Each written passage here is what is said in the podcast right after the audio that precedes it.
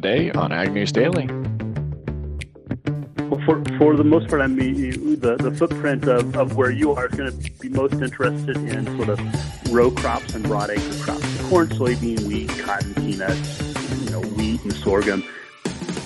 August 15th, 2023, Tanner Delaney here for the Tuesday edition of the Ag News Daily podcast. I'm ready to get started. Are you?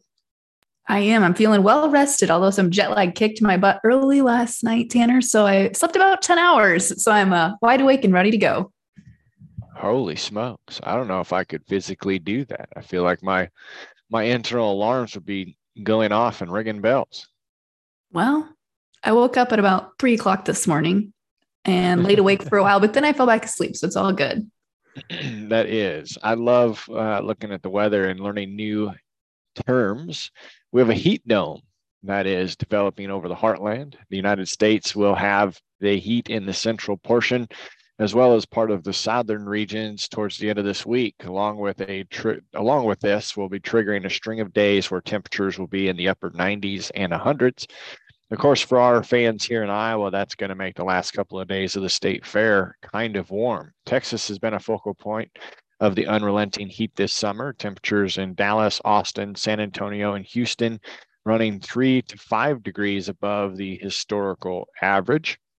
Since June 1st, we also see parts of Oklahoma that are in effect of excessive heat. The forecast for central Oklahoma will last through the weekend, the National Weather Service says this does increase the risk of wildfires as temperatures will hit triple digits and wind speeds will increase and relative humidity will remain really low. So we'll continue to keep an eye on that and hopefully we won't have any wildfires to report on. We also see that there's a severe threat for Wednesday for the amount of instability in parts of the central United States states that could develop damaging winds up to 70 miles per hour in a storm cell and large hail up to ping pong ball size. We'll continue to keep an eye on that for parts of Minnesota and northern Wisconsin. Well, Tanner, as we look at the drought monitor from last week, I'm not sure if Jennifer touched on it or not, but as we look at drought in the United States, according to the August 8th drought monitor, moderate to exceptional drought covers about 25.5% of the United States, which is an increase compared to the week prior. However, we are receiving reports that drought conditions in portions of western Iowa improved the past week, but dryness statewide here in Iowa is still worse than it was two weeks ago. As we look at other states across the nation, Tanner, uh, we're definitely seeing, I think, still some improvements, but some areas that are worsening in other portions. As we look at the crop conditions report for the week, of August 13th, or I should say, as of August 13th, 96% of the corn in the top 18 growing states is silking, and 65% of corn has reached the dough stage as we look at conditions, 13% of corn is rated poor to very poor, down 1% from the previous week. 28% is in fair condition and 59% in good to excellent condition, up 2% from the week prior. When we look at soybeans, 94% of soybeans in the top growing states are blooming, and 78% of US soybeans are in the pod stage. When we look at conditions, 12% of soybeans are in poor to very poor conditions, down two percentage points. 29% of soybeans are rated fair, down three percentage points from last week. And just 59% of soybeans are rated good to excellent, which increased 5% compared to the week prior, Tanner. So we're certainly starting to see some things improve in that good to excellent category, but also some things decline in the poor to very poor categories. And as we've mentioned, we've got some tours coming up next week, but some folks here are also indicating that it's almost time for combines to roll in some of our southern states. Yeah, it's amazing what a little bit of rain will do to crop conditions. We also saw that the harvest progress for spring wheat moved ahead 13 percentage points to just over just under a quarter percent completed that is still beyond behind the five year average so we'll keep an eye on all crops through that side of things we are watching food inflation the food inflation rate is the lowest in nearly two years the us food inflation rate has been on a decline since last fall and has now fallen to 4.9%, aided by the second month in a row of modestly lower prices for meat, poultry, fish, and eggs. The government announced it's the lowest food inflation rate since September of 2021. The categories just mentioned are economy wide. They are looking at price increases by 3.2% over the last 12 months, ending in July. The Consumer Price Index report from the Bureau of Labor Statistics said the annual inflation rate has fallen by about two thirds since last summer. The inflation outside of food and energy has fallen to its lowest level in any three month period since that same September 2021. Bacon prices were nearly 11% lower. That was the largest decline out of all pork products that included pork chops, ribs, breakfast sausage, and more. The volatile egg prices were down nearly 14% from last July. Milk was 4.5% lower, and frozen vegetables were 17% more. I think we could uh, see that based upon the news reports that we had in uh, a lot of weather issues where most United States vegetables are grown, whether it was through early season hail or through drought conditions. We also saw margarine prices up 13, 11.3%. The meats, poultry, and fish index declined just two tenths month over month, but that same decline was reported the month before, which adds up to where we reached reached this time. So we're continuing to keep an eye on these food groups as well as what the largest expenses are for Americans as they consume 13 and a half cents of every dollar that their house spends into the food market. So they're still continuing to watch that portion of the share. But good news there to see food prices starting to not climb nearly as quickly. Yeah, Tanner, but uh, shockingly, we saw online grocery sales slide 7% for the year. The US online grocery market posted $7.2 billion in total sales, down 7% compared to last year, according to their latest monthly report survey that took some fresh data at the end of July. This month's downtrend was seen across all three receiving methods. So, pickup, delivery, and ship to home were the three methods specifically that they looked at there. But Tanner, as we look at July numbers overall, they said order frequency dropped compared to last year. So I don't know if that's a factor of people feeling more comfortable to go back to the grocery store, having more capacity and time to go back to the grocery store. I'm, I'm a little surprised that these numbers have declined because I think, I guess I was assuming people got used to the convenience of being able to order or pick up groceries as opposed to having yeah. to physically go into the store.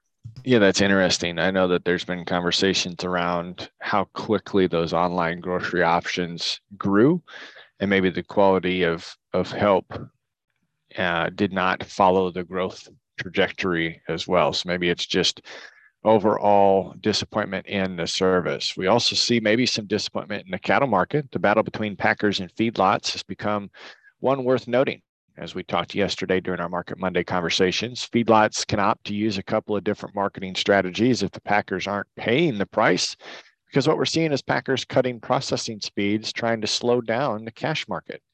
Last week's estimated weekly slaughter was somewhat uh, unnerving as it triggered a whole new set of questions. The week's slaughter was only estimated at 603,000 head, feedlots immediately begin to wonder how long packers intend to keep processing speeds at this low of a rate.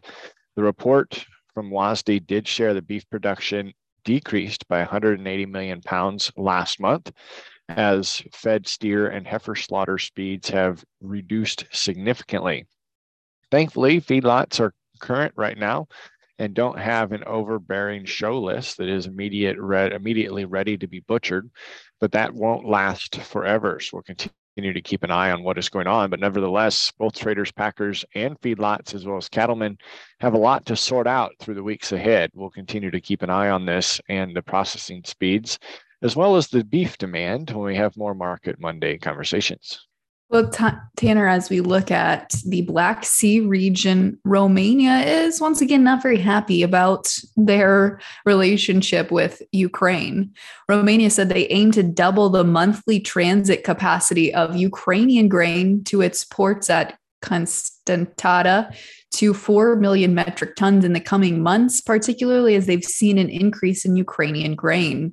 They said they're trying to hire more staff to ease the passage of vessels and that they're trying to also increase the transit capacity after a meeting with representatives from the EU, US, Moldova, and Ukraine last week. Uh, doesn't sound like they're going to be cutting off exports through that region because as we know that was one of the asks Romania had made previously to the EU and that does not sound like that is currently on the table Tanner. Yeah, that's unfortunate, but we don't have a lot of great news out of that reason. Russia's report or out of that region, Russia is reporting two civilians were injured by shelling in Belgorod. It's also uh, going to see 15 people injured in the western region of Lviv. So Russian missile strikes struck Ukraine overnight, destroying key infrastructure. Kiev is continuing to push back on criticism that its counteroffensive is not advancing fast enough.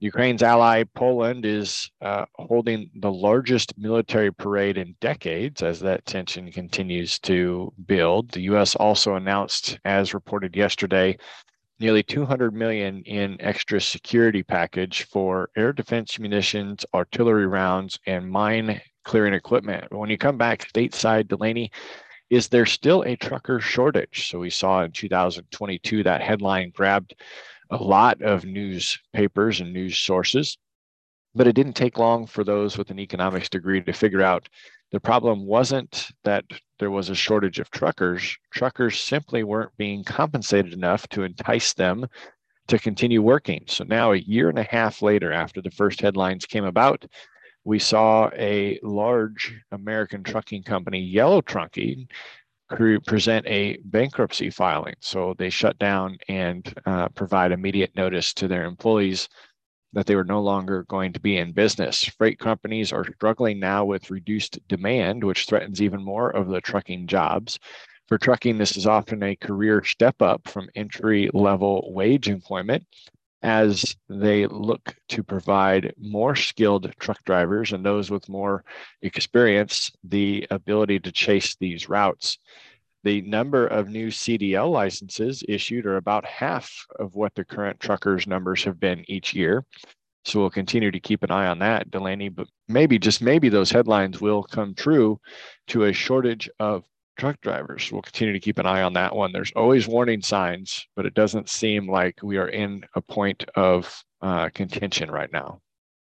Well, Tanner, we are also potentially going to see a shortage of exports this year as the USDA put out some fresh numbers for ag exports and imports for the trade year, which starts October 1st of 2022 and runs through September 30th, 30th of this year. We're going to see a trade deficit, according to the USDA, for the first time since 2020. The gap here is expected to come in at $198 billion of ag imports versus $181 billion of ag exports. As I mentioned, there, first time we've seen that trade deficit or the number of imports being greater than the number of exports for the first time since 2020. And they said, zooming in particularly on a couple of different exports, corn exports projected lower uh, as we know from last week's report, exports for livestock, though, however, are also sliding, and beef exports in particular are down 13% year over year for the first half of 2023, and certainly are playing uh, their part in this potential trade deficit that we could see for 2023, Tanner, which I think could speak overall to the bigger picture that is the ag economy cyclical market that we're in maybe shifting here more towards a negative pattern once again. Yeah, it's certainly an interesting one as we look at both economic patterns uh, and the agronomic patterns as far as cycles that we take a look at. But I'm out of headlines for today. So, what do you say we jump into where markets are going to open? Let's do that, Tanner. As we look at the overnight markets here, as we head into the opening session, things are not as rosy as they were yesterday for the soybean or corn pits. September corn down two and three quarters cents at 473. Dees new crop corn down three cents at 484 and three quarters. Soybeans here today will open lower as well, with the September contract down 15 and three quarters cents in the overnight at 13.37 and a quarter. Nove new crop beans down five and a quarter cent at 13.20 and three quarters. In the wheat pits, Chicago September wheat down eight and three quarters cents at 607 and a quarter. Hard red winter wheat down three pennies at 747 and a half. And September spring wheat down two and a half cents at 803. Livestock here today are also showing weakness as we head into the opening session. A quick reminder at where markets closed yesterday. October live cattle shed 65 cents at a buck 80 67. September feeder cattle down a dollar 32 and a half at 250 12 and a half.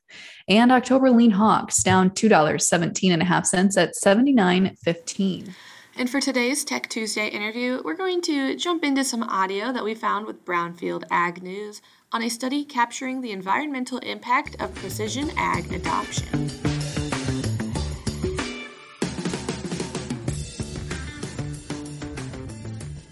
The equipment manufacturers have recently partnered with some other agricultural groups to look at the impact of precision agriculture technology and how that's benefiting our environment.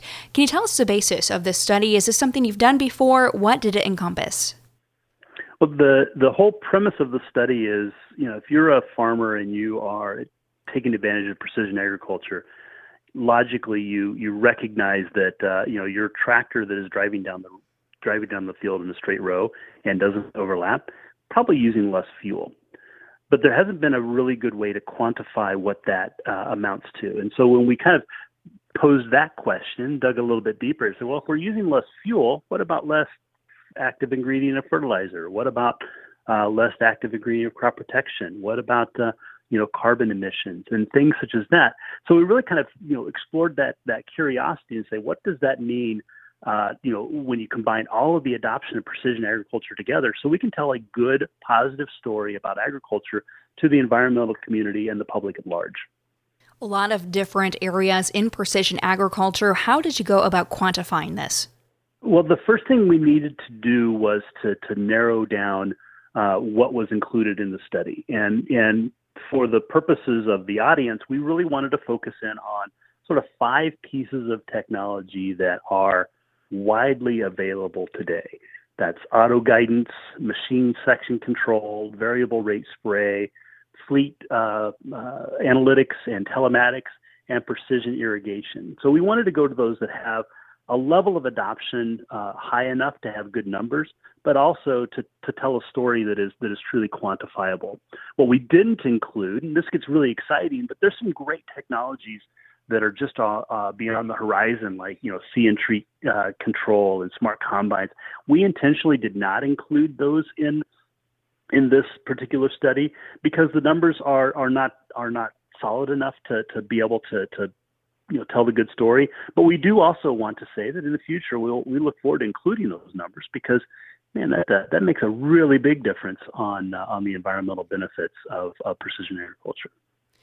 A lot of different specific equipment for specific commodities. Was this narrowed down to maybe some different things that have been grown, or what is encompassed when you say precision agriculture and the things that's helping to produce? Well, for for the most part, I mean, the the footprint of of where you are is going to be most interested in sort of row crops and broadacre crops. So corn, soybean, wheat, cotton, peanuts, you know, wheat and sorghum. That's really where the, the bulk of our focus was because that's also where the largest uh, adoption is. But but we're also quickly looking at other technologies that uh, include you know uh, specialty crops and high value crops and even forage and hay, uh, where the uh, where the benefits kind of kind of play out they play out in a slightly different way, but the story is is very similar. That when you use technology uh, to do your job better, um, whether it's applying you know the right the right chemical at the right time at the right place or the right fertilizer exactly where it's needed, the crop grows better and and has less of an environmental footprint. Putting some numbers behind that impact is what you're seeing here. What kind of difference is there that you're able to capture? Well, the, the big story that we went to was uh, we really looked at, at five areas, and that was productivity, so overall productivity, basically yield. But we also looked at fertilizer usage, herbicide usage, fossil fuel savings, and water usage. And all of those actually came together to come up with sort of some, some specific carbon reductions as well. Productivity is where the biggest gain comes from uh, when you when you use precision agriculture.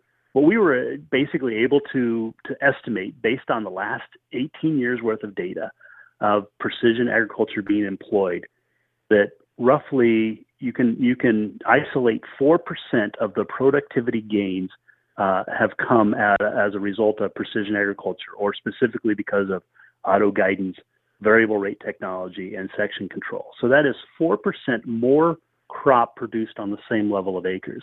Or if you want to put that in some pretty simple terms to uh, to the environmental community, that's the equivalent of about 10 million acres that were avoided because the crops were more efficient. Or even more specific, that's four and a half Yellowstone national parks just because of precision agriculture. And our study kind of projects into the future that if we get to full level of adoption, there's another 6% uh, productivity that, is, that, that just using the existing technology and you get to a full adoption. Those are big numbers when you say a, a full 10% reduction in the about in the amount of land needed to produce the same level of crop. That's that's a that's a big story that environmentalists sort of like. We see a lot of supply chain action looking to capture carbon, increase some of the conservation practices farmers have. Do you ever see something like a precision agriculture meeting some of those sustainability goals or guidelines or even you know encouraging the producer to have this in their operation? Well, I, I, let me let me answer that question in a slightly different way. Uh, yes, the, the short answer is yes. I mean, you you you know the, the whole premise of of a carbon market and being able to to quantify the carbon reduction that happens with production practices is based on data, and you have to have precision agriculture for that data uh, to to be in place. So it's kind of fundamental for that entire piece. But the but the way I want to answer that question is if we look at uh, one of the technologies we took a look at was uh, fleet analytics and telematics. And when uh, you know you don't know what you don't know, and you don't measure what you don't know, and, or excuse me, you don't you don't track what you don't measure.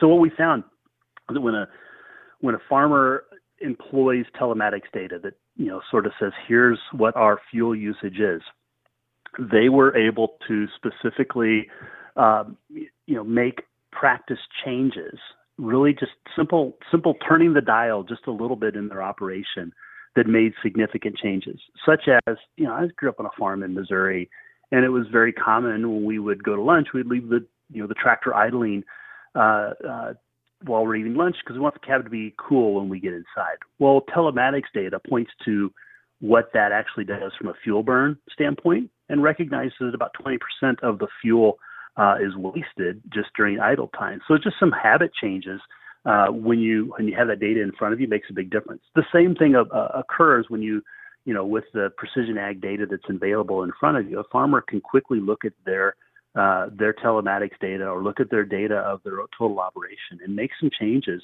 based on what's available that wasn't available before when they weren't employing this technology.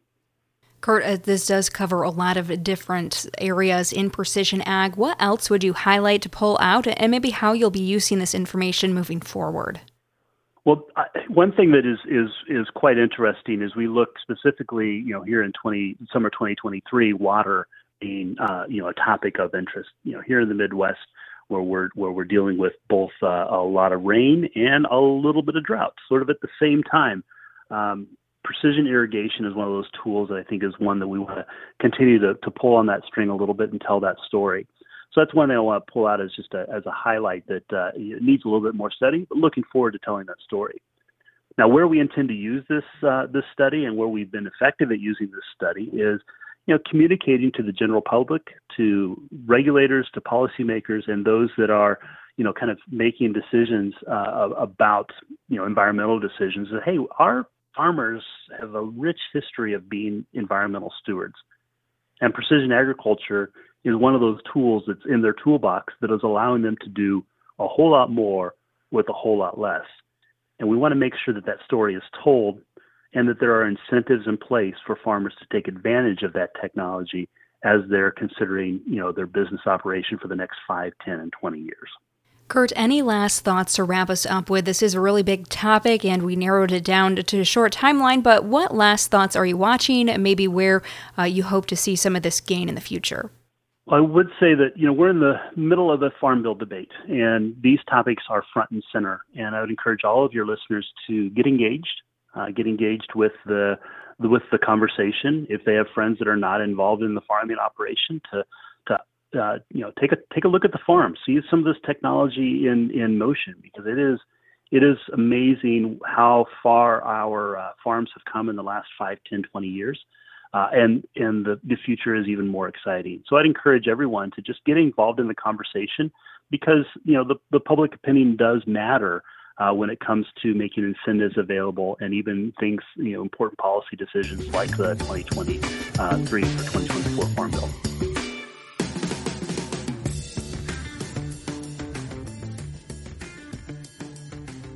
Thanks again for listening to another Tech Tuesday episode.